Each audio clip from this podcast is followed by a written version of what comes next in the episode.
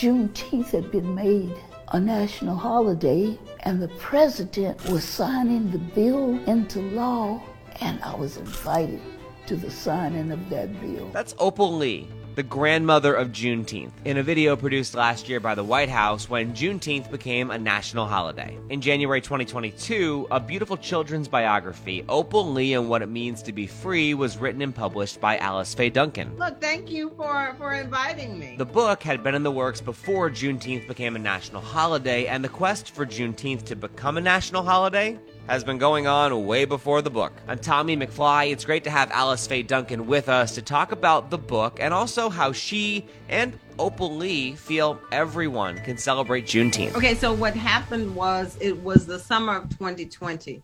And you know, that was the tragedy of the uh, George Floyd murder. And what happened that summer is Opal Lee, who is called the grandmother of Juneteenth, she was going on her her crusade of collecting names for a Juneteenth petition to make Juneteenth a holiday. She had been on this one woman crusade since 2016. But during the summer of the fires and and and the rage, her voice rose above the crackling of the fires. And it was her voice that was calling all Americans to banner together in unity under the umbrella of Juneteenth.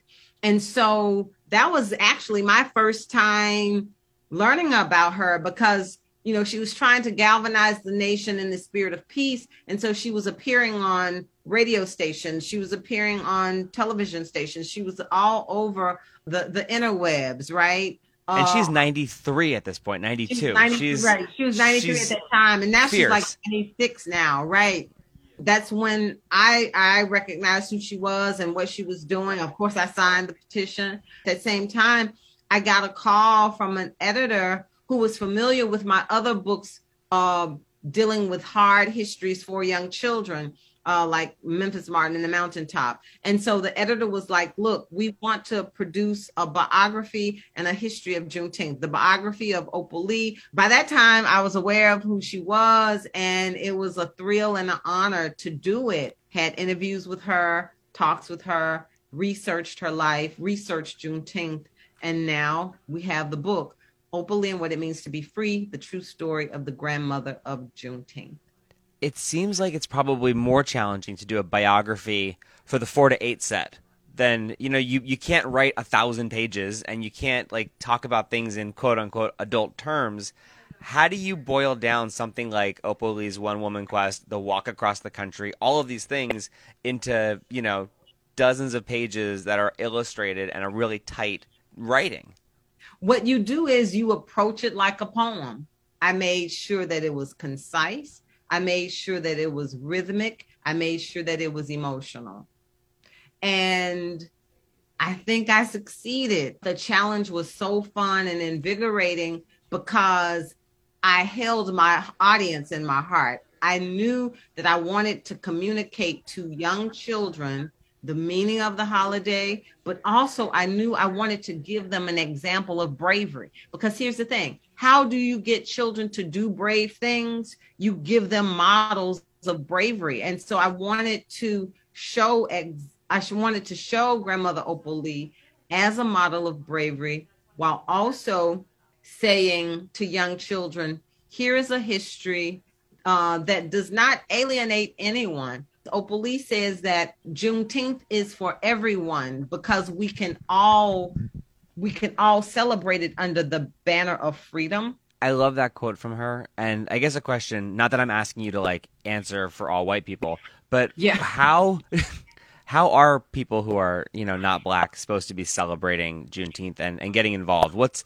what do you think personally is appropriate? Is the right way to go about this as we're all I, sort of learning about the na- new national holiday together? Don't feel alienated. There are a lot of black people who are also just learning about the holiday. I, I've been celebrating Juneteenth since 1993 because my city I live in Memphis and my city has been celebrating it since 1993 but but several people are are black and white are just finding out about Juneteenth and I think black people and white people should celebrate Juneteenth in the same way.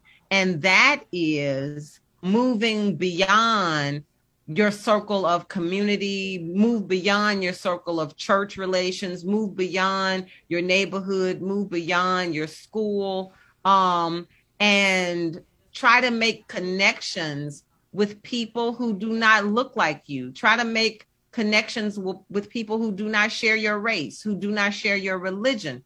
Because in that, when we find and discover that we are so much more alike than different, we will find that there is nothing to fear. And I think that that's where a lot of division comes from because there is fear of the unknown. Black folks get a white folks because we don't know each other. White folks get a black folks because we don't know each other. Asians afraid of black folks because we don't know each other. It's it's all we are strangers, you know. Um, we're strangers on the periphery of everybody's world because we are afraid to make that intersection, you know. Mm-hmm. What was it like spending time with Opal Lee? You know, we know her from her appearances and from, mm-hmm. you know, that incredible moment at the White House. Over the course of decades, she's made it her mission to see that this day came. She's walked for miles and miles, literally and figuratively, to bring attention to Juneteenth, to make this day possible. You cannot imagine how joyful, how humble, how magnificent the whole thing has been. When the Juneteenth national holiday was signed, you spent time, like real time with her. Grandmother Opal Lee is infectious joy. She has now lived through many trials and tribulations because when she was 12 years old, and I share this in my book, when she was 12 years old, on Juneteenth Day, 1939, when she is 12 years old, her mom, dad, her sisters, and brothers, they have moved to a new community in Fort Worth, which is a white community, and they did they were unaware that it was like an all-white community. Uh, but they move into the community, and on Juneteenth Day, there is a, a mob of segregationists who come to the to their home and they set the house on fire, um, and they terrorize the family She's 12 years old when this happens. Um, so she has a reason that she could be filled with bitterness. She has a reason that she could have trepidation about extending her circle beyond her community. But she is the most loving. She is the most um, uh, considerate spirit that I have met. She is the most joyful, always trying to look at the bright side of life um, and so, and that's what I got that, that, you know, regardless of what you go through, look through life through the lens of hope. And that's Opal Lee. What did you learn about Juneteenth? What was surprising to you as you're writing Opal Lee and what it means to be free? What I learned about Juneteenth, and it's also what Opal Lee shares whenever she's speaking to a group of people, is that whenever you have the success of a liberation movement, and that is the institution of American slavery, that is freedom in any country where democracy now abides. What you have is you have a collection of people, a collection of diverse people who make that movement successful.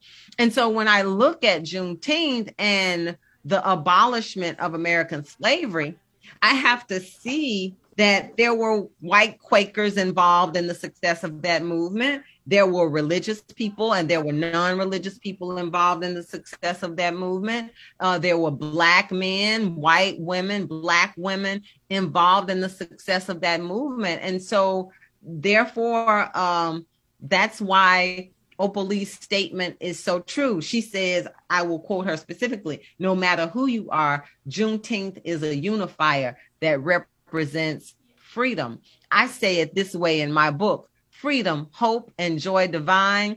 Juneteenth means it's freedom time. Juneteenth is unity. Juneteenth is you and me.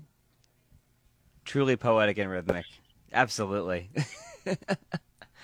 Oh wow, Alice Faye Duncan, thank you for the time. I really appreciate you spending some time, you talking about your book Opal Lee and what it means to be free, and I just appreciate all your wisdom and Opal Lee's wisdom you've been able to share with us because you've spent time with her.